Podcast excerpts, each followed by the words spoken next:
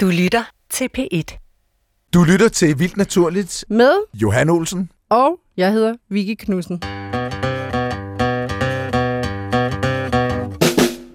I dag skal vi tale om lyd, og vi skal tale om støj, og vi skal tale om hørelse. Mm. Jeg bor sådan et sted, hvor man af til morgenen kan blive vækket af en kæmpe flok Gråsbo og Skovsbo, der sidder Ja, det er nemlig rigtig, rigtig dejligt. Jeg ved, der er nogle mennesker, som synes, det er irriterende. Mm. Og det lider jeg heldigvis ikke af. Jeg synes, det er virkelig dejligt. Jeg er også meget glad for at høre mågerne skrige, når de flyver rundt i byen. Og selvfølgelig så har naturens lyde, også de naturlyde, vi får ind i byen, de har også stor værdi for mig. Altså, når jeg hører den første solsort sidde og prøve at lokke damer til og skræmme mændene væk, hannerne væk, så har jeg også stor fornøjelse af det. En ting er, at vi synes, det er rigtig hyggeligt at høre solsorten om morgenen, eller gråsburene.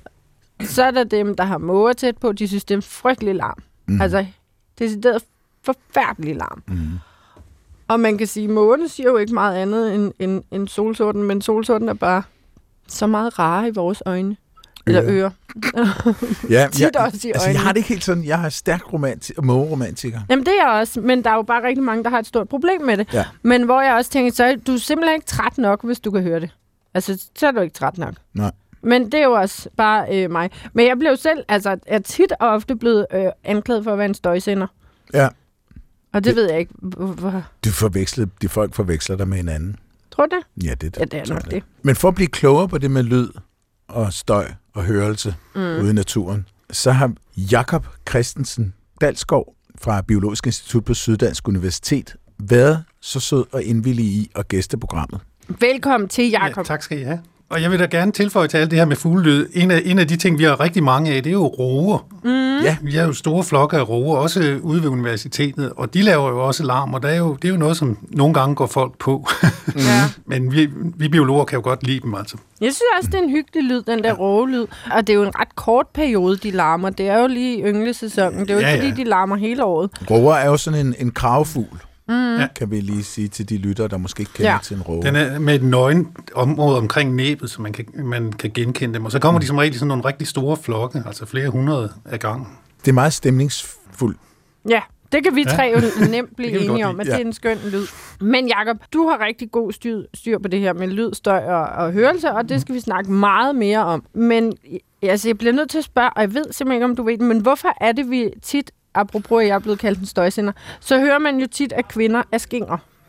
Det hører man jo ikke om mænd. Og det er jo fordi, at vi har en lidt mere high-pitch, højfrekvent stemmeleje. Ja. Men hvorfor er det, vi finder det mere irriterende? Der skal jeg gerne bare indrømme blankt, der er nogen, der synes, min stemme er lidt irriterende. Og den er jo nu engang, som den er. Det kan jeg ikke lave så meget om på. Men i forhold til en dyb mandestemme, hvorfor kan vi bedre lide de her dybe stemmer? Det er et rigtig godt spørgsmål, og der er jo det, at vi er meget følsomme for lyd, som ligger i ret højfrekvensområde, altså med op i det, vi 2.000 til 4.000 hertz. Mm. Og der, jeg tror, at kvindestemmen ligger noget, der er noget mere energi i den i det frekvensområde, så vi hører den simpelthen som noget kraftigere end mandstemme. Men så ligger der sikkert også noget psykologisk om, at dybe toner er mere beroligende, og høje toner måske er lidt mere stressende. Dybe toner måske, og det her det er ren spekulation selvfølgelig, det viser en mere afslappet tilstand, og høje toner viser en mere spændthed. Nå. Men nu taler man om bodega-viologer. Det her det er måske bodega-psykologi også. Det er desværre lidt for tidligt til en fadel, men det kan jo... Jakob, inden vi går i gang med at tale om lyde, så kunne jeg godt tænke mig at få noget sådan helt fysisk på plads omkring det med at overføre lyde. Ja. For lyde kan jo overføres i luft, og de kan også overføres i vand. De kan egentlig også overføres i faste stoffer, men hvis vi nu bare holder os til luft og vand, så er vi jo nok godt dækket ind, sådan rent biologisk set. Men hvordan foregår den her overførsel, og hvordan foregår opfattelsen af lydene? Jamen, alting, der bevæger sig i luft eller i vand, vil skubbe til nogle det vi kalder partiklerne i luften, ikke? Mm. Og det vil faktisk opsætte en lydbølge, og den kan være mere eller mindre intens, men der vil altid blive lavet en lydbølge, og det er en elastisk bølge, det vil sige, at lydgiveren skubber til mediet, som så, og partiklerne skubber så til nogle andre partikler, og det vil sige, at vi får en bølge, der udbreder sig. Mm. Og når dyr skal høre det, så skal de jo på en eller anden måde omsætte den vibration i luften til et eller andet, der kan stimulere deres sanseorgan. Og der er forskellige metoder, de kan gøre det på, men de skal på en eller anden måde opsamle den der lydenergi. Og det vi gør, og de fleste hvirveldyr gør, det er så, at den bliver omsat til et slags skvulp i væsken i det indre øre og stimulerer de sanseceller, der sidder der. Mm. Så lydenergien bliver samlet op og lavet om til noget andet, nemlig et skub af et skvulp i væsken. Ikke? Ja. Og det samme måde fuglene gør det på? Og... Ja, fugle og frøer og firben og pattedyr har nogenlunde samme slags ører. Og sjovt nok, så er det ører, det er udviklet uafhængigt i hvert fald det ydre, mellemøret med trommehinder og mellemøreknogler er udviklet uafhængigt i de grupper. Så det er et eksempel på konvergent evolution igen. Ej, hvor sjovt. Det er meget sejt. Ja, og som I også har sagt tidligere, så vi elsker jo alle sammen konvergent evolution, fordi det viser os, at naturlig selektion virker. Mm. Mm. At der er en grund til, at man ender med den evne, fordi det var den fedeste evne. Det var en smart måde at gøre det på, og så dukker det op, ikke? Ja. Ja, det er sjovt, men Jakob, jeg læste jo netop, at du og I har lavet et studie om skarver, hvor man fandt ud af, og skarven er jo igen en af de fugle, der har været meget omdiskuteret. Ja. Jeg mener, vi har hyldet den i tidligere programmer. Det er en fugl, vi er store fan af. Det er en fantastisk fugl. Mm-hmm. 3 fans til skarven her. Ja. Længe leve skarven, men skarven er jo, ser man jo mest på land. Eller oven på vand. Og så dykker de jo ned efter fisk. Ja. Og der må du jo lige forklare, både hvad det skal gøre godt for, og hvordan I testede det. Men I har fundet ud af, at skarver hører utroligt godt under vand, ikke? Ja. Og det kan jo virke umiddelbart, tænker jeg, men hvad skal den bruge hørelsen til under vand? Fordi den dykker jo efter, så ser den vel en fisk og dykker efter den. Det vil bedre kunne høre på land. Ja. Men hvad er det her studie gik ud på? Se, studiet gik ud på at undersøge et dyr, som opholder sig under vand, og undersøge, om dets hørelse var tilpasset på en eller anden måde til at leve under vand. Og jeg har tidligere undersøgt vandlevende frøer og skildpadder, og vist, at der var nogle specielle karakteristika, som deres ører har, som gør dem bedre til at høre under vand. Og det gør de ved at have et mellemøre, der er luftfyldt, fordi luften under vand, der forstærker den sådan set vibrationerne af mellemøret. No. Og det vi så hos skarven var, at dens hørelse under vand faktisk var sammenlignelig med de der andre dyr, ikke? At den var bedre, end vi sådan set ville forvente. Ja. Og det er underligt, fordi som du selv siger, så opholder den sig ganske kort tid under vand. Ikke? Mm. Og vi har ikke en god løsning på, vi har ikke nogen observationer af, hvad de faktisk gør under vand, men vi har trænet, altså det kunne lade sig gøre for kollegerne at træne dem til at lokalisere undervandslyd. Og så kunne vi så bruge nogle mere hardcore fysiologiske målinger, som viste hvor følsomt øret var under vand. Men skarver er jo fantastiske, fordi de kan jo, altså i Kina, der bruger fiskerne dem jo til at fiske med. Ja. Så de træner dem til, og så giver de dem en ring om halsen, så de ikke kan sluge fisken, og så sender de dem simpelthen ned og fisker under vand, så samler dem op igen. Ja. Så der vil jo være nogle sjove muligheder for at fortsætte sådan nogle træningsforsøg med dem, og det er bestemt på tegnebrættet at gøre det. Nå, spændende. De kommunikerer ikke mellem hinanden under vandet, skarverne, når de svømmer under? Det tror jeg ikke, men det tænker man på hos andre fugle, som vi også er interesseret i at se på, pingviner og algefugle og så videre, som folk, mine kolleger studerer, så kunne der være noget undervandskommunikation hos nogle af dem, men det er meget dårligt dokumenteret. Så man mangler faktisk, nu ved I, at de hører godt under vand, men man ved faktisk endnu ikke, hvorfor. Altså. Nej, men der er en anden sjov bid, fordi du snakkede om, at de kunne jo bare se fiskene. Det kan de faktisk ikke særlig godt. Deres syn er temmelig dårligt under vand. Okay. Og Vi regner med, at de kun kan se sådan cirka 50 cm foran sig eller sådan noget, og det er rimeligt mørkt også nede på de der 7-10 meter vand, hvor de også fisker. Så synet er ikke særlig virker ikke særlig specialiseret til... Nej, det er fandme for underligt, det her, Jakob. Ja. De skal ned under vandet, der er ikke nogen... Fisk siger ikke noget. De er til gengæld mulige at se. Mm. Men alligevel så svømmer det der. Er det sådan, at fiskenes bevægelser kan skabe en lyd, eller en rystelse nok, så de kan opfatte så lavfrekvente lyde, som det må være. Det må være meget lavfrekvent. Ja, men det er jo det. Altså, vi opfatter tit lydudsendelse som sådan noget, man gør, fordi man vil gøre det, ikke? At man, men man kan stort set ikke bevæge sig i et medium, uden at lave en eller anden form for lyd. Mm.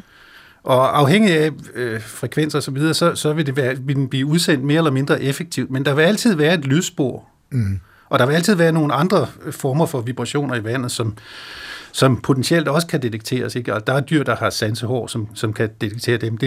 Det tror jeg nu ikke, at skarven har, men vi ved ikke ret meget om det. Nej. Altså, jeg kommer allerede til at tænke på altså, man ved jo, hvor svært det er at råbe under vand, for eksempel. Mm. Ikke? Men jeg kommer allerede til at tænke på to andre fugle, hvor jeg tænker, for eksempel sugler, de styrtdykker jo som raketter ned i vandet, og de gør det tit i flok, og de må kunne se, at der er en fiskestime her. Ja. Men så tænker jeg, at jeg skal vide, hvad der så sker, når de kommer under vandet. De ser jo måske ligesom skarven, måske ser de bedre, men måske bruger de samme teknik. Men det kan også være, at de bare tænker, der er en fiskestime, nu tager jeg chancen, åbner munden, smadrer ned og prøver, og så kan det være, at de så kan se fiskene, når de er der, og så prøver at have. Jeg tænker, det er ret farligt at have åben mund på vej, eller åben næb lige ned i vandet. Så vidt jeg kan huske, når jeg har set dem dykke, så dykker de med lukket næb. Jamen det gør de, og så håber de måske ind, på at spide eller beskadige en fisk. Jeg har også set videoer, hvor de så netop sådan lidt ligesom en skarv, så svømmer lidt, når de så kommer under vandet. Ja. Så spørgsmålet er, jeg håber vi at ramme med næbet og bare invalidere den her fisk, eller styrtdykker vi, fordi de ved det her, og så åbner vi øjnene, eller kan de også høre? Altså, allerede stiller spørgsmålene sig i kø. Men en anden ting med de der sugler, det er selvfølgelig, at hvis vi tænker på, at vi har øret som et meget mekanisk, følsomt apparat, og så det plask, det giver, når suglen dykker ned i vandsøjlen, ikke? Så er der også et element, som er at beskytte det her øre mod den der mod overstimulering selvfølgelig. Og faktisk mener jeg, at sugler er forholdsvis ufølsomme for lyd også. Altså at det er muligt, at deres ører er en lille smule sejere, kan man sige. Deres trommehinder er en lille smule sejere, end den er hos andre fugle, simpelthen for at beskytte imod det der plask der. Ja. Ja, for det er jo enormt høj fart, de kommer. Ja, det kunne jeg da godt forestille mig, kunne give et mekanisk problem. Du lytter til Vildt Naturligt. Din værter er Johan Olsen og Vicky Knudsen, og jeg er gæst i dag, og jeg hedder Jakob Christensen-Dalsgaard. Nå, nu var vi lige inde og rørst skarven der. Jeg synes, det er fuldstændig fantastisk fascinerende fund, det her, at relativt nedsat syn under vandet, men med en fantastisk hørelse, og hvad bruger de så det til? Men der er også et andet sjovt aspekt i det, at der er altså også det element af konvergent evolution her, fordi øret hos skarven, det minder os om øret hos skildpadder og de her specielt tilpassede frøer, der kun lever under vand, nemlig sporefrøer, som er en af vores mest brugte laboratoriefrøer også.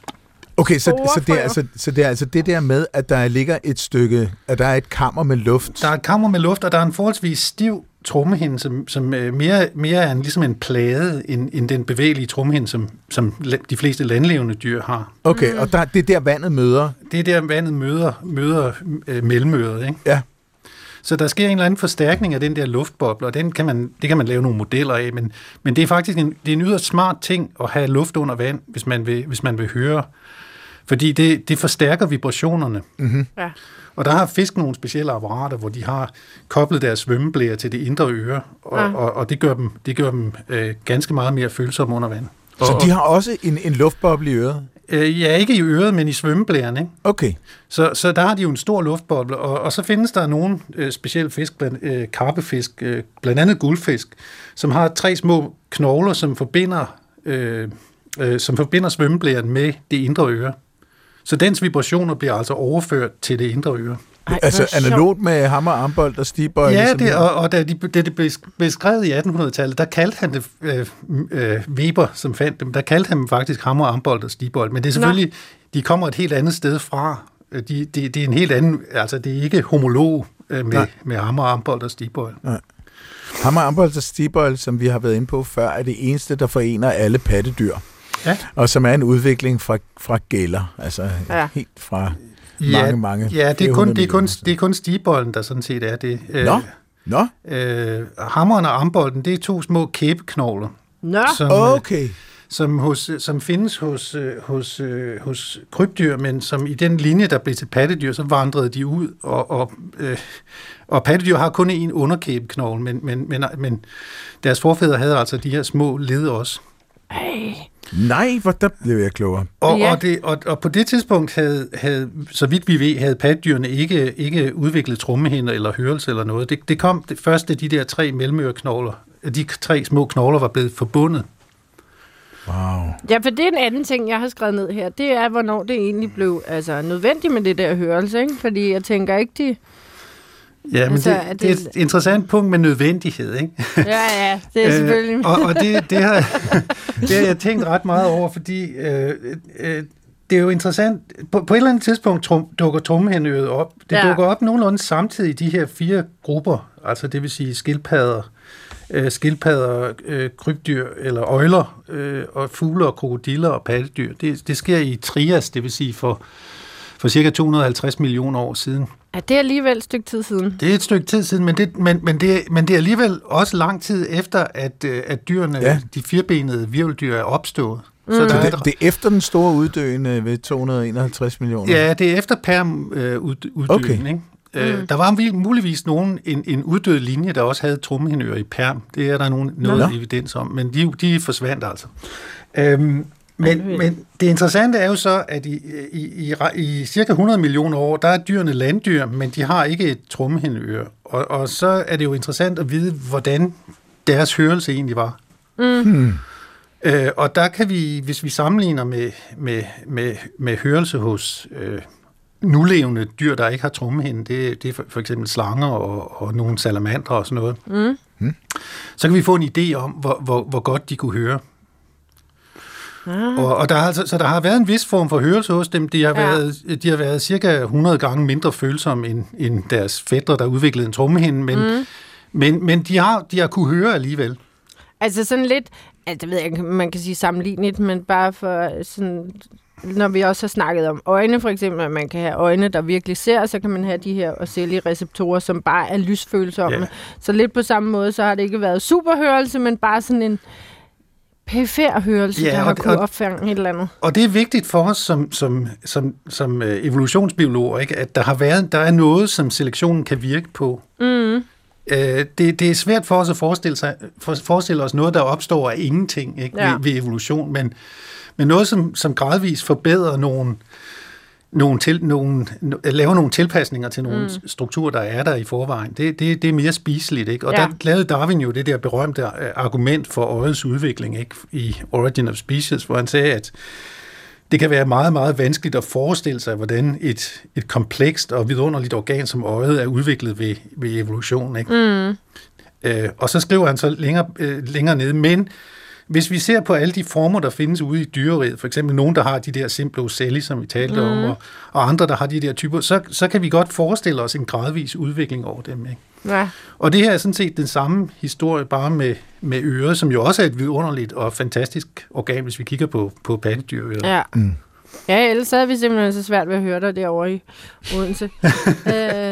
Så en kæbeknogle blev stille og rolig til noget, der rent faktisk førte til en hørelse. Ja, det er også sjovt. Lige præcis. Det er men så er der vel også, altså når vi netop snakker om evolutioner, der ligesom er et formål med de ting, man nu engang har, end på hvilket øre man har. Så er der vel også forskel på landskildpadder og sumpskildpadder, for eksempel. Altså end på, om de netop bruger meget tid i vand, eller...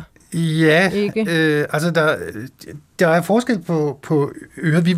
Vi ved alt for lidt om hørelsen hos landskildpadder, og vi ved stort set kun noget om øret hos den ene art, almindelige sumpskildpadder, den røde terapin, som er den, man som er blevet ulovlig nu, men som man i gamle dage havde som kæledyr.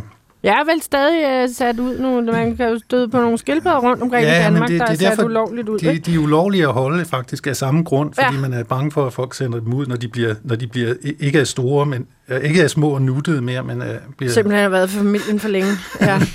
Så bliver 30-40 centimeter lange, ikke? Så er der ikke plads til dem længere i det der lille plastikakvarium med palmen, som man havde dem i, da man fik dem. Nej. Nå, sjov. Min mor har jo... Det har vi også talt om tidligere program. Der er jo Ulla og Ninja derhjemme, som er to landskildpadder, som kun er, jeg tror nok, det er 1 og 2 år, så de er helt ubeskriveligt små og søde. Og nu er der flyttet søster ind, så nu er der 3. Det er og Ullas hun har søster. Jo pænt spurgt, fordi der er så store dyrehjerter i familien, så hun har jo pænt spurgt, om jeg engang om mange, mange, mange år vil arve de her skildpadder, for hun ved jo godt, de bliver rigtig gamle. De kan blive rigtig gamle, så det er vi meget tidligt på stadiet med hensyn Men det er jo udmærket, fordi så kan vi lave nogle eksperimenter så med lyde. Så kan vi begynde at undersøge hørelsen på dem. Altså, hvis I kan træne dem til lyd, så vil vi være meget interesserede. Ja, så ringer jeg dig lige op. Jakob, jeg skal spørge dig om noget, fordi du talte om fisk, og at de havde de også brugte at få den lyd, der kommer igennem vandet, den kunne forstærkes i et luftorgan, og her er det så altså svømmeblæren. Ja. Men jeg tænker på, jeg ved, at siger fisk der ikke noget, så hvorfor skal de bruge det at kunne høre noget? Ja, men der er to svar på det. For det første er der rigtig mange fisk, der siger noget. Okay. Blandt andet torsk. I paringstiden, der laver de masser af lyde. Hvordan gør de det? Jeg kan godt sige som en fisk. Det er der forskellige måder, de kan gøre på. De kan for eksempel, nu ved jeg ikke præcis, hvordan torskene gør, men andre fiskearter, de kan for eksempel banke på deres svømmeblære. Nå? Med hvad? Ja, med noget speciel muskulatur. Nå? Og så kan de, altså nærmest ligesom en tromme. Sådan nogle, der findes ved østkysten af USA, der findes der nogle tussefisk, der lever på ret lavt vand, og de laver et kald, man kalder the boat whistle, fordi det er sådan en dyb sinustone næsten. Og det sker altså ved at bruge muskulatur på svømmeblæren. Men der er andre typer fisk, der ligesom kan skrabe på svømmeblæren, ligesom hvis vi skraber hen over en... Hvad er det, den hedder, det der instrument, det man kalder franskbrød? Vaskebræt. Ja. Nå ja, et franskbrød. Ja, helt klart. Så de kan skrabe hen over det, og så lave lyd på den måde. Så lydudsendelse hos fisk er faktisk ret velkendt. Altså jeg kan huske fra, da jeg var barn, og når jeg var i besøg med familie på Skærgården i Skærgården i Norge, at vi fangede af til knor. Ja. Og når man fik sådan en knor op, så sagde den også en lyd, så brummede den. Så det, og det har faktisk været beskrevet helt tilbage af gamle Aristoteles, at fisk lavede lyd. Nej, hvor sjovt. Ja. Okay. Og en af pionererne, skal jeg også begynde mig at sige, at jeg var faktisk en dansker. Der var en, der hed William Sørensen, som skrev et ret banebrydende værk om lydorganer hos fisk i slutningen af 1800-tallet. Wow. Ja. Okay, så de har god grund til at kunne høre. Men vi er tit tilbøjelige til at tro, at hørelse har noget med kommunikation at gøre, og det tror jeg, vi skal prøve også at se bredere på det, ikke? At lyd er giver nogle vigtige informationer om, hvad der sker rundt omkring i en. Netop fordi, at det er umuligt at bevæge sig i et medie, uden at man laver noget lydudsendelse. Så en vigtig funktion er simpelthen at reagere på, hvad der sker lige omkring i en. Så der supplerer det jo synet fuldstændigt, ikke? Ja. Så det kan være alt fra, at der kommer en rovfisker og er ved at nærme sig en, til at der er ved at falde et eller andet ned i hovedet på en. Alt sammen vigtig information. Og jeg tror jo, at det er den oprindelige funktion af hørelse og lydkommunikation og lydsignaler og så videre er udviklet ovenpå det. Ja. Og i den forbindelse, apropos vand, så må vi jo netop de her hvaler, som for eksempel vores lille hjemmehørende marsvin. Altså, de jo netop bruger ekolokalisering, apropos tilpasning til... Det er jo også for sindssygt det her med, og det er jo ikke kun for at høre de andre, det er jo også netop for at fange mad, helt ligesom flagermusene gør. Så det her med at udsende en lydbølge, og så er det indre øre lige pludselig sidder kæben, og man kan opfange lyden derfra og klikke hurtigt, eller udsende lyd hurtigere, jo tættere man kommer på byttet og kan fornemme, hvad der sker, fordi man ikke ser så godt under vand. Ja. Det er jo også en sindssygt tilpasning, og igen konvergent evolution, ikke? Med flagermus og marsvin, som... Jo, og faktisk nogle enkelte arter fugle også. Der findes nogle fugle, der kan lave nogle klik, nogle forskellige svalearter og fedtfugle, Nå. Hvad er fedtfugle for noget? Fedtfugle er en vidunderlig, mærkelig fugl, der lever i sydamerikanske huler. Og den hedder fedtfugle, fordi ungerne er så fedtholdige, at man faktisk har brugt dem som fakler i... Nej, en skæbne. Ja, de sidder i hulen, og de er opsamlet, og de bliver enormt fede, ikke? Og det bruger de så selvfølgelig til at udvikle sig med. Men når de skal navigere i de der huler, når de skal komme rundt, så laver de nogle klik, og lytter efter refleksionerne, der kommer tilbage fra de klik. Nå, har de så også sådan et indre øre?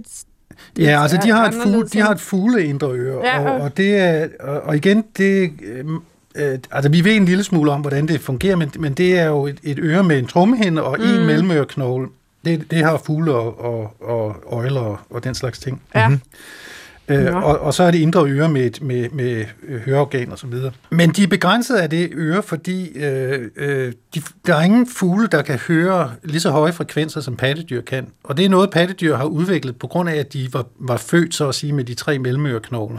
Hvor høje frekvenser kan mennesker høre? Sådan? 20 kilohertz, det falder jo drastisk af med alderen. Så 20.000 svingninger i sekundet. Ja, cirka. Og så siger du fugle... kan ikke høre lige så høje frekvenser som mænd. Nej, det kan de ikke. Wow, det havde jeg da troet. Jeg tror, det bedste, man har, det er sløreulen, som går op til en 12 kHz eller sådan noget. Nå. Der er nogle indikationer om, at at der kunne være nogen, der måske havde mere højfrekvent lyd, men de har aldrig blevet undersøgt.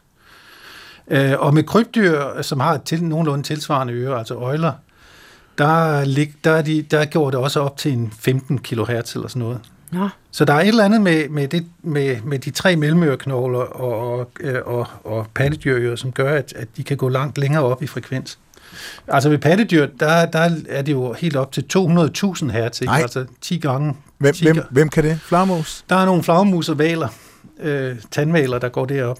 Men kan det så ikke også, fordi det er jo fuldstændig sindssygt, men så de her, altså hvis man for eksempel tager flagermus, og man så tager en kanelbjørn eller en brun bjørnespinder, som er natsværmere, der kan jamme igen til flagermusen som forsvar.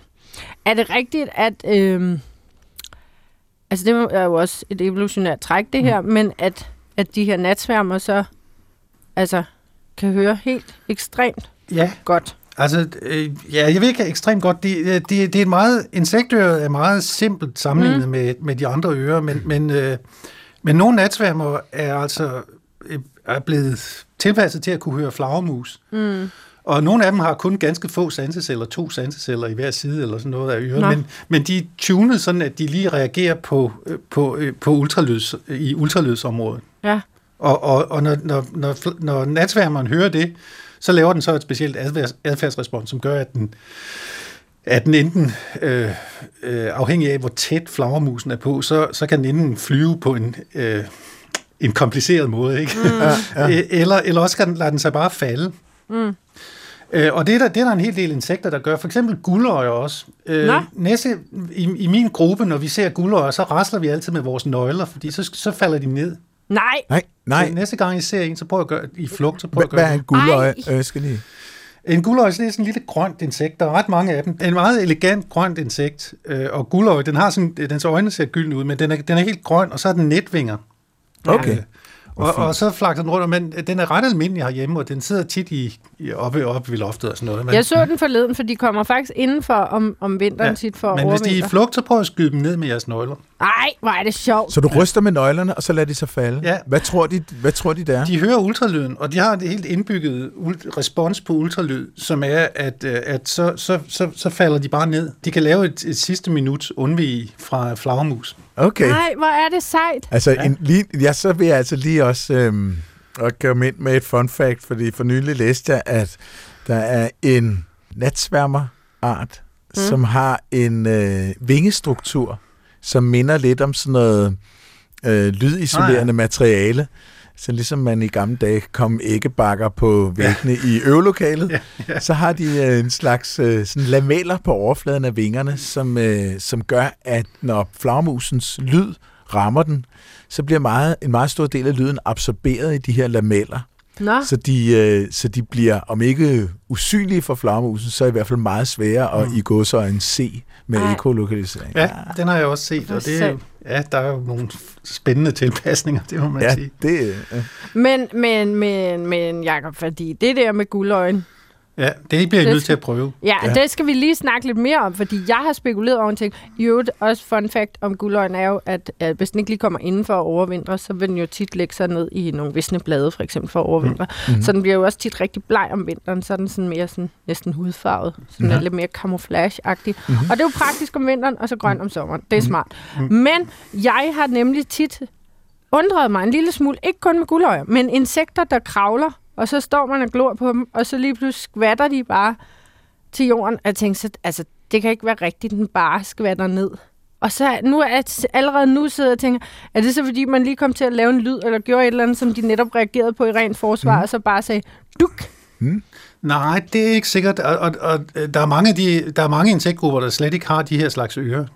De ører er udviklet, jeg tror, 30 gange uafhængigt hos insekterne i forskellige grupper.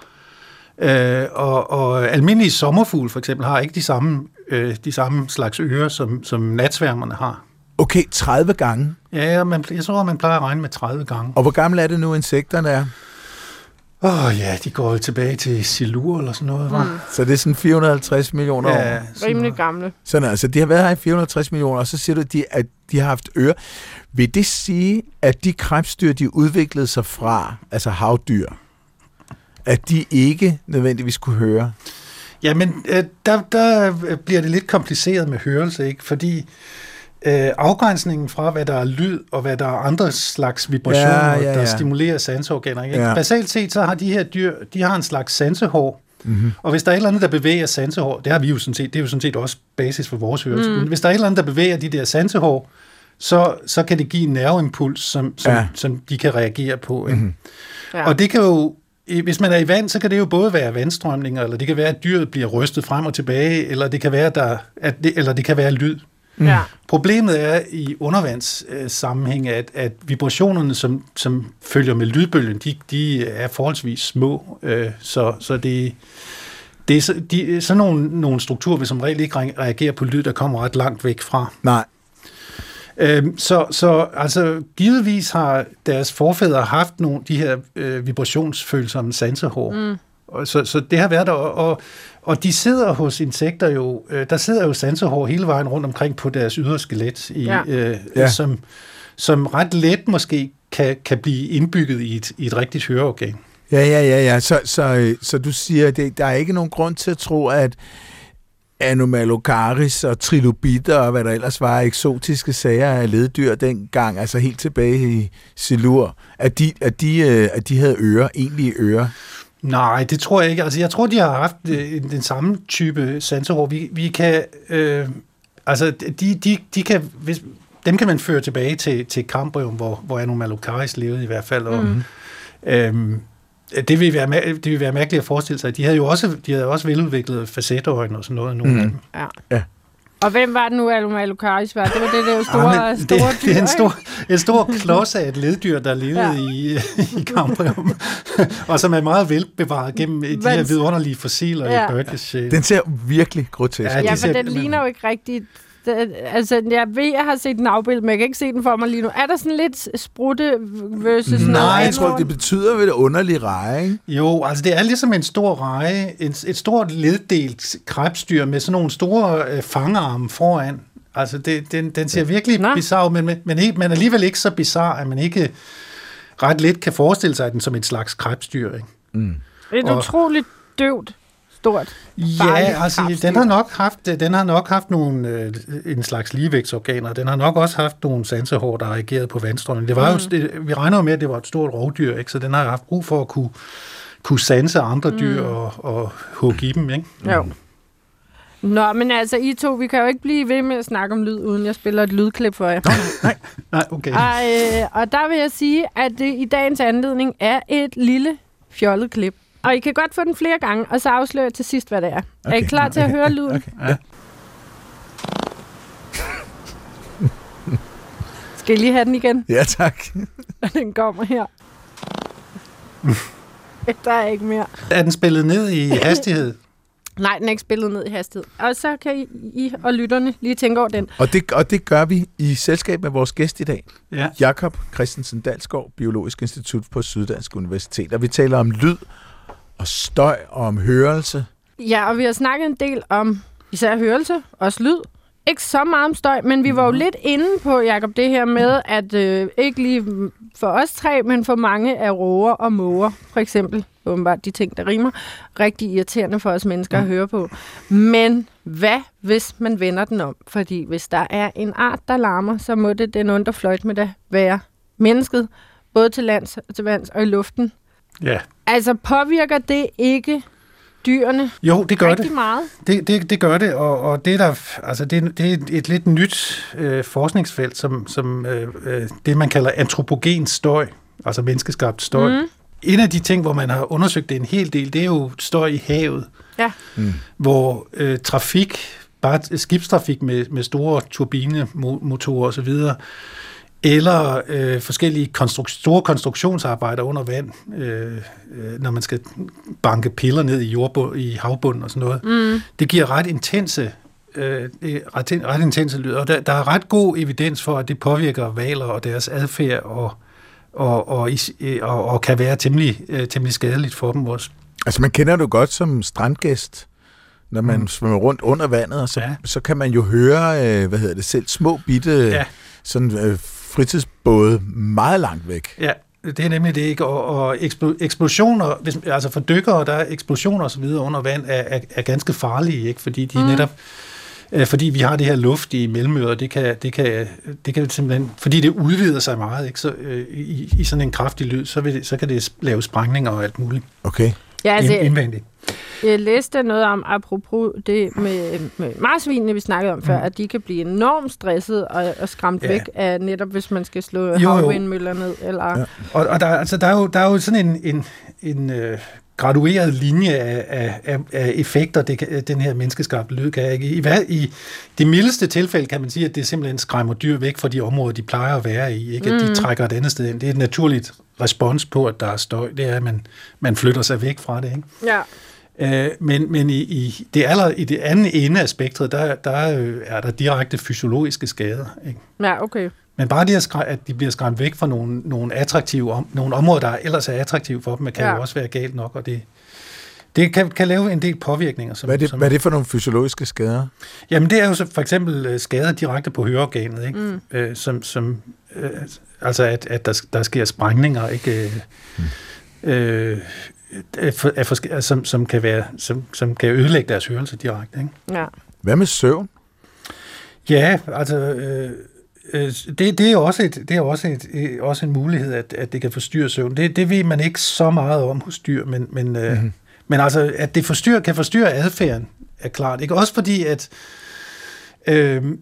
udover at støj kan påvirke dyrene direkte, så kan det også påvirke dem indirekte på den måde, at det bliver mere svært for dem at høre andre kommunikationslyde, ikke? At det dækker over deres egne kommunikationslyde, ikke? Og det vil sige, at det kan forstyrre deres måde at finde frem til artsfæller, de skal parre sig med og så videre, ikke? Jeg har altid synes, det var svært at flytte på diskoteker. Ja. Lige præcis. Ja. Du skal ikke bruge den dybe mandige stemme til noget. Nej, overhovedet ikke. Det er sådan noget råb og skrig og sådan. Nej. Ja, måske ville det være nemmere, hvis du talte i en high-pitched voice. Ja. Ja. Det er derfor, jeg måske altid ikke så scorer på diskoteker. Dengang, så man måtte gå på diskoteker. Der var det mit scoreområde, fordi der kunne jeg endelig overdøve alle de andre. Nej, det er faktisk meget sjovt, fordi der er et respons hos nogle dyr, som hvor de præcis gør det. Der findes en art frøer, som lever i meget larmende vandfald i Kina. Ja. Og det ser ud som om, at deres respons på det har været at presse deres frekvensindhold i deres stemmer op til et ultralydsområde. Wow! Nej, hvor vildt! Ja. Nå, og det er altså lidt sjovt, du siger det, fordi så læste jeg jo også i den her forbindelse, og der var der altså en frø i Australien, Popplebunk, tror jeg, den hedder. Okay. Men hvor der var kommet utrolig meget trafikstøj i det her område, og den var meget lavfrekvent normalt, og hunderne tænder på lavfrekvente frøers kvækken, men for at overdøve støjen blev de nødt til at være mere højfrekvente, hvilket så jo var et ret svært dilemma, fordi Skulle der være en større chance for at blive hørt, så bliver der en mindre chance for at finde sig en hund. Ja. Så altså, skulle man hellere tage den lavfrekvent, og så ikke kunne blive hørt af hunderne, eller højfrekvent, og så større chance for afvisning. Og der kan man jo sige, at hvis de havde masser af tid at tilpasse sig i under evolutionen, så ville det nok føre til, at hunderne ville ændre deres præference for mere højfrekvent. Gør ligesom den kinesiske frø der, som jo faktisk er næsten unik. Der er ganske få arter frøer, som kan høre ultralyd, men det er altså, den har udviklet sin hørelse, så den faktisk kan høre ultralyd. Hvordan definerer vi ultralyd? Ja, det altså lyd over 20 kHz. Okay. Lyd, som vi ikke kan høre. Men vil man ikke sige, okay, så nu kommer jeg lige med et dumt spørgsmål, men for eksempel flagermus, ikke? Der kan vi jo tit ikke høre deres ekolokalisering. Så er der lige skimmelflagermus, hvor man faktisk godt kan høre deres revirskrig, der lyder sådan lidt tuk, tuk. Og så er der brunflagermus, man faktisk godt kan høre ekolokaliseringen på. Ja. Er den så ikke ultralyd, skulle jeg til at sige? Altså, er den så for lavfrekvent til at være? Ja, men det er jo bare et definitionsspørgsmål. Men de fleste flagermus, der kan man høre... Man kan ikke til at høre en komponent af deres lydsignaler, men hvis vi kigger på dem i en ordentlig optagelse, hvor man kan se lyd, så kan vi se, at der er mere energi. Så siger de meget mere end det, vi lige kan høre. Ja, det er selvfølgelig rigtigt. I forbindelse med coronapandemien indtrådte der noget, som nogle biologer kalder antropausen. Og det var altså en periode, hvor der pludselig ikke var så stor menneskelig aktivitet. Ja. Man hørte sådan nogle pletvise rygter om, at det havde en effekt på forskellige biotoper rundt omkring. I starten var der et rygte om, at der pludselig var delfiner i Venedig og sådan nogle ting der. Men i hvor høj grad er der, at holder sådan nogle rygter vand? I hvor høj grad er det sket og er dokumenteret, at dyrene har ændret adfærd på grund af den øgede stilhed? Altså, jeg har set nogle af mine venner og kolleger har skrevet om det på sådan mere altså på Facebook og sådan noget. Ja. Jeg har ikke set noget sådan videnskabeligt. Nej. Behandling af det. Jeg kunne sagtens forestille mig, at det havde en effekt. Altså, dyr de tilpasser sig jo deres omgivelsers støjniveau, ikke? Og for eksempel er der sådan noget med, at hvis man udsætter dyr for støj, så vil de som regel prøve at lave mere kraftige lyde, ikke? Det er noget, der hedder Lombard-effekten, og som er beskrevet hos mange forskellige slags dyr. Og det viser jo også, at de sådan dynamisk indstiller sig på hvordan støjen er omkring sig. Det gør vores ører jo også. Altså det justerer løbende sin følsomhed til det støj, der er uden omkring os. Ja. Men det er jo også, jeg kan da huske fra biologistudiet, og det er man jo så også blevet endnu klogere med på, men den navnkundige Torben Dabelsten, han havde jo undersøgt fuglene rigtig meget, og gør det helt sikkert stadig. Det er slet ikke i tvivl om. Og jeg havde jo både lavet studier med, og det var vildt interessant hver gang, man havde fag hos Torben med det her adfærd, men med solsorte, hvordan de egentlig ikke sang helt rent, hvis de blev lukket inden og aldrig havde hørt en anden solsort, så der var både noget indlæring og noget instinkter der, men også med de her fugle i byerne, som synger mere højfrekvent end fugle uden for byerne. Og der mener man jo både det, fordi det højfrekvente bedre overdøver alt det her støj, der er i byerne, men så har man jo fundet noget senere hen, at selv når der ikke var støj, så gjorde de det stadig, og så fandt man jo ud af, der sker et eller andet med rumklangen, skulle jeg til at sige, med bygninger inde i byerne, som jo er enormt høje, så derfor gav det bedre mening at ligge højfrekvent med hensyn til, hvordan lyden blev slynget frem og tilbage mellem bygninger og gader og sådan noget. Okay. Så der er altså flere grunde til, at fuglene inde i byerne bliver nødt til at synge mere højfrekvent. Ja. Og så det er lyser toner, når man skal rå efter ungerne mellem gaderne inde i byen. Igen en grund til, at jeg godt kan lide diskoteker. Og så må jeg jo lige nævne et sjovt eksempel, som jeg er ret sikker på, jeg har lært af en anden navnkundig person, som du også kender, i hvert fald Johan, Allan Gujo Nielsen. Ja. Lærte mig i mine spæde fuglekikker-teenageår. Og det er altså et argument, der holder, tror jeg, det her. At gæresmutten, som er vores næstmindste fugl, hvis man forstørrer den op til menneskestørrelse, så ville man kunne høre den her fra til Italien. Så stort et organ har den i forhold til sin størrelse. Ja. Og så har jeg så læst senere, at nogen siger Spanien i stedet for Italien. Og hvis det ikke er Allan, der har lært mig det her, så beklager jeg, Allan, men det er verdens bedste historie, det her med. Og når man hører en gærsmut tæt på, den er en lille gnalling. Ja. Den har så stor en stemme. Så jeg tror, jeg er slet ikke i tvivl om det rigtigt. Det tror jeg så ikke. Jeg tror, der er nogle fysiske begrænsninger for, hvor kraftige lyde dyr kan lave. Og jeg tror ikke engang en menneskestørrelse gæresmut kan overstige det. Men det sjove er, og det har vi lige kigget på og er i gang med at arbejde med, men Men faktisk er der en, set ud af, som om, at der er en øvre grænse for, hvor kraftig lyd alle dyr laver. Den vil jeg gerne høre noget om. Ja, det vil jeg også. Hvad er den grænse? Det er omkring 100, hvis du er 1 meter væk fra dem, så er det omkring 120 decibel. Det er også ret voldsomt. Men, ja. og hvad svarer det til, bare for at få det lidt perspektiveret? Det er noget, du ikke skal bryde dig om at høre. Du skruer helt op for din okay, du har en fætter, der har et sygeligt forhold til hi-fi-udstyr. Mm. Så har han købt nogle alt for store højttalere til sin lejlighed. Ja. Så stiller du dig hen foran dem og skruer helt op. Det er ligesom når man er til en koncert, der ind foran den der højttaler nede i hjørnet. Det er pænt. Altså, det er der, hvor det begynder at være skadeligt. Og det er ikke det kraftigste lyd, man kan lave. Altså eksplosionslyd er kraftigere. Men der er ikke nogen dyr, der laver lyde på den måde. Nej. Men altså, det ligger nogenlunde på det niveau. Så det er frembringe en lyd med det organiske materiale, en krop eller et exoskelet, eller hvad det kan være nu engang. Ja, det er dels fysiologisk og dels akustisk. Vi er ikke helt sikre på, hvad det er, men der er en grænse. Ja. Men Jakob, hvad så, hvis vi ændrer historien til, at man siger, hvis det var fysisk muligt? Ja. Må jeg så godt stadig fortælle den? Det må du godt. Nå, det var godt. Det er lidt ligesom, når jeg siger det der med, hvis det var fysisk muligt, at silkehaler kunne have en enorm promille, fordi deres lever ikke ligesom frasorteret de her affaldsstoffer, så ville de have en promille på 21 efter en time. Ja. Nå, ja. Altså i forhold til, hvor mange genstande de indtager. Ja. Ja. Godt, så kan vi stadig holde fast i den historie uden at ødelægge den. Men de der meget kraftige lyde, Jakob, kender du nogle eksempler på nogle dyr, der laver så kraftige lyde? Der er et af mine yndlingsdyr.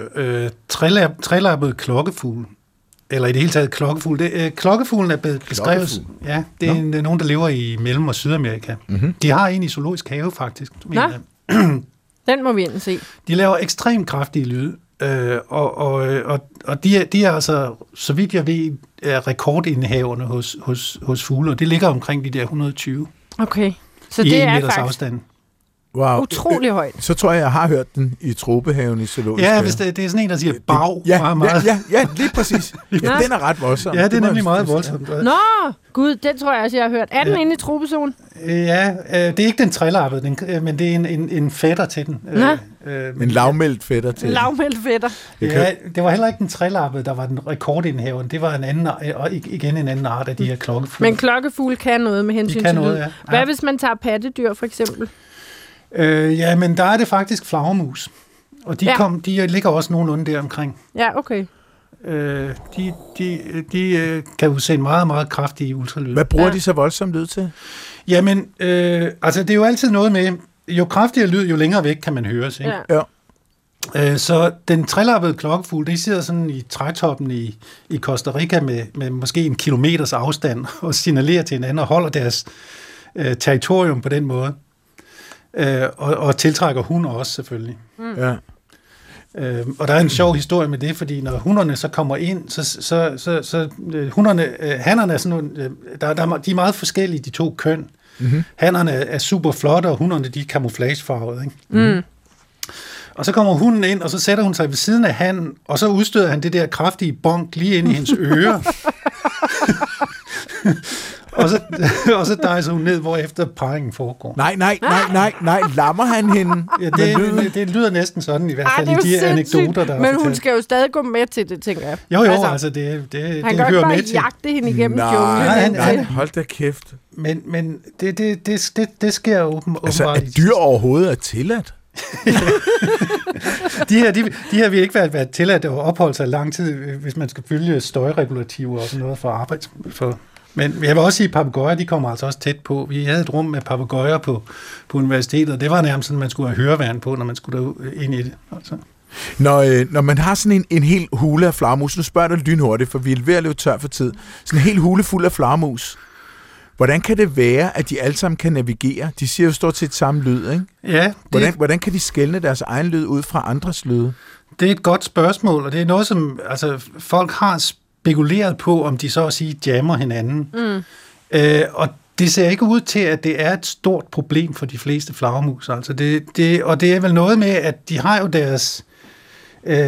deres gode pattedyrhørelse, hvor du jo også godt kan følge en taler, selvom der er andre, der taler samtidig. Ja, det har også undret mig nogle gange. Og der bruger man flere forskellige ting, men dels ens retningshørelse, og dels har flagermusene, de ved jo, hvornår de har udsendt deres egne lyde. De ved, hvad for nogle ekkoer de skal lytte efter, så at sige. Ja. Så der er nogle forskellige måder, de kan hale det ud på, ikke? Og vi er jo rimelig gode til at... Hvad der altid slår mig som en fantastisk bedrift, at vi kan sortere forskellige lydkilder ud, der rammer på de samme trommehænder, ikke? Ja. Jeg har haft utrolig komplicerede og interessante samtaler på Roskilde Festival til koncerter. Ja. Og der har det også stået. Der har jeg simpelthen stået i situationer og undret mig, er det en tilvænningssal? Fordi jeg havde engang en overbo med nogle utrolig larmende børn, men jeg hørte det ikke til sidst. Det generede mig overhovedet ikke, indtil min genbo kom og brokkede sig over. Jeg har ikke brokket mig over mine overboer. Men flagermusene der, men så tænker jeg også, vi er jo også dybt imponeret over, når man ser sådan en gigantisk pingvinkoloni eller albatroskoloni, at de kan finde hinanden, og der er der jo også, og så tænker jeg også, altså kan vide om nogle dyr også, når de hører menneskestemmer, tænker de lyder alle sammen ens. Hvis de kunne tænke det, så kan det være, det er lidt det samme. Det gør de da sikkert altså, og det med pingvinerne er et enormt imponerende altså. Ja. Og de gør det jo ved lyd. Ja, lige præcis. Altså, de finder dem med lyd, de der... Der må være et brøl-alarmen, før man når hen til sine respektive unger eller forældrefuglene. Men kan man træne sin hørelse, Jakob? Altså, kan man træne sin... Fordi jeg tænker, som fuglekigger, så er jeg ret afhængig af at høre stemmerne. Og jeg synes, jeg nogle gange står med folk, hvor jeg sådan, kan du høre det? Og jeg ved godt, der er noget med alder, fordi det er mit allersidste spørgsmål, det kommer bagefter. Men kan man også træne sig skarpere, eller bliver man bare mere observant? Kan jo ikke gøre sin hørelse bedre, men bliver man mere observant over for lyde? Det kan man sandsynligvis til en vis grad gøre den bedre, og jeg tænker, jeg falder hele tiden tilbage på musikers hørelærertræning, ikke? Mm. Det er jo faktisk en træning i at høre efter. Ja. Så noget kan man gøre, og det er sandsynligvis ikke ude i det indre øre, man træner det, men nok længere op i systemet, hvor vi træner neuroner til at hale information ud. Men jeg tror faktisk, man kan. Det vigtige er, at man laver et ordentligt træningsforløb, hvor man får et godt feedback og sådan noget. Ja. Eller begynder at lytte efter sjældne fugle. Det er jo ekstremt svært. Jeg kan love alle, der ikke hører fugle, og også mange, som hører fugle, og er rigtig gode til det, har svært ved at høre forskel på en løvsanger og en gransanger. Men der er altså en lille smule forskel. Ja, en gransanger kan jeg selv. Jeg er ikke særlig god til fugle, men Jakob, netop fordi du tænker på sangen. Jeg snakker om kaldet. Og kaldet er meget ens. Den lyd, du lige hørte, var lyden af en kniv, der faldt på gulvet. Men Vicky havde jo faktisk også en anden lyd med. Ja. Skal I lige høre den sidste gang, inden I gætter? Ja. Jo. Det er nogle vinger, der bevæger sig, tror jeg. Ja, det var et godt bud. På et insekt. Ja. Er det sådan en natsværmer, der prøver at varme sig op, før den skal flyve? Okay, jeg er i chok over det svar der. Det var et virkelig godt bud. Fordi jeg tror, jeg har det ligesom 99% af lytterne, at man nok formoder, at det er en prut. Det lyder meget pruttende. Det kunne det også være. Ikke at jeg selv prutter, naturligvis. Men jeg vil tro, det er en makakabe, der prutter i søvne. Ja. Det er så tæt på, at du har din første rigtige nogensinde, Johan. Nej, jeg ved ikke, om du muligvis har gættet en rigtig færd. Det er en chihuahua, der vågner, fordi den selv prutter. Så det er en chihuahua, der vågner af sin egen prut. Det var godt gået. Det var faktisk første gang, du kom med en lyd, der lød af et eller andet, man kendte. Som og så var det faktisk... Var det. Så pattedyrorden havde jeg fat på. Men det er også sjovt, det der at vågne af sin egen prut. Det er ligesom at vågne af sin eget snork, ikke? Jo. Altså. Jo. Nu har vi jo faktisk lært... Altså, jeg synes, vi har været meget vidt omkring. Vi har lært, at fedt fugleunger kan bruges som fakler. Det synes jeg var en af de grummere oplysninger. Og vi har hørt, at... Don't do this at home. Og vi har hørt, at noget børn, har jeg indtryk af, ved måske mere end så mange af os andre, at hvis det nu er, at der er noget støj i baggrunden, det kan være nogle andre i et klasselokale for eksempel, eller på en legeplads, så skal man bare selv sige en kraftigere lyd. At det simpelthen videnskabeligt hedder Lombard-effekten. Det blev jeg også rigtig glad for. Mm. Og så fik jeg virkelig en overraskelse med det der med, at hammer, armbold og stigbøjle, så er det kun stigbøjlen, der er et omdannet gælleben, og så hammer og armbold er omdannet kæbeknogler. Mm. Ej, jeg synes, det var dejligt at få at vide. Så faldt ting på plads. Også lært noget om, hvad et maks lydniveau kan lægge på. Det synes jeg også var meget, meget interessant. Mm. Så der har været helt utrolig mange spændende ting, Jakob. Tak skal I have. Og så kan man jo sige til sidst, at det er jo også påfaldende, at det især er mænd, der mister de højfrekvente lyde. Mm. De kommer lidt op i alderen. Det kan man jo filosofere lidt over her til sidst. Det gør kvinder altså også. Det gør de også, men ikke i lige så høj grad. Nej. Det er primært mænd. Min mor har mistet dem. Jeg er ked af det, mor. Jeg elsker dig, men det kom ud nu, at du ikke længere kan høre fuglekonger. Og den sjoveste prank, jeg har kørt af for nylig, fordi alle fuglekiggermænd, de ved det her. At på et tidspunkt kan det være, at de ikke kan høre skovpiberne og fuglekongen og alle sådan nogle mere deres kald. Igen er vi ude i kaldene. Den sjoveste prank, jeg har lavet sådan inden for det sidste halvår, var, da jeg sagde til Sebastian Klein, nå, der var fuglekongen. Og så stoppede han for at lytte. Det gjorde det ikke. Og så kunne han ikke høre den. Og så sagde han, siger den noget nu? Så sagde jeg, ja, den siger noget nu. Så, nej, den siger, det mener du ikke. Altså, han gik i fuldstændig... Nej, du er ikke et godt menneske, Vicky Knudsen. Jeg vil sige til min forsvar, lige da jeg sagde det, hørte jeg rent faktisk en fuglekong, men så var det jo bare sjovt at køre joken videre. Ja, klart. Så den kan man overveje, hvis man kender en fuglekigger, der er ved at være lidt oppe i alderen. Lige at køre den. Den prank af, det er ret sjovt. Det er grimt. Tusind tak, fordi du ville være med. Mange tak skal I have, det har været hyggeligt. Jakob Christensen-Dalsgaard, en kæmpe fornøjelse. En stor fornøjelse. Tak skal I have.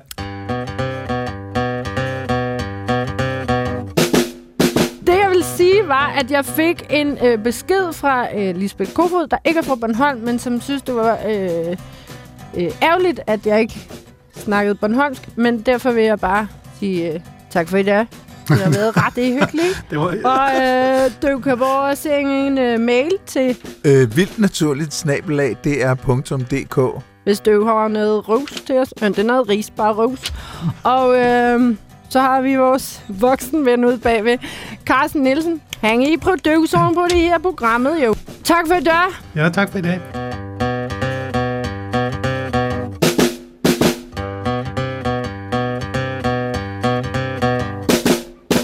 Hør flere podcasts fra P1 i appen DR Lyd.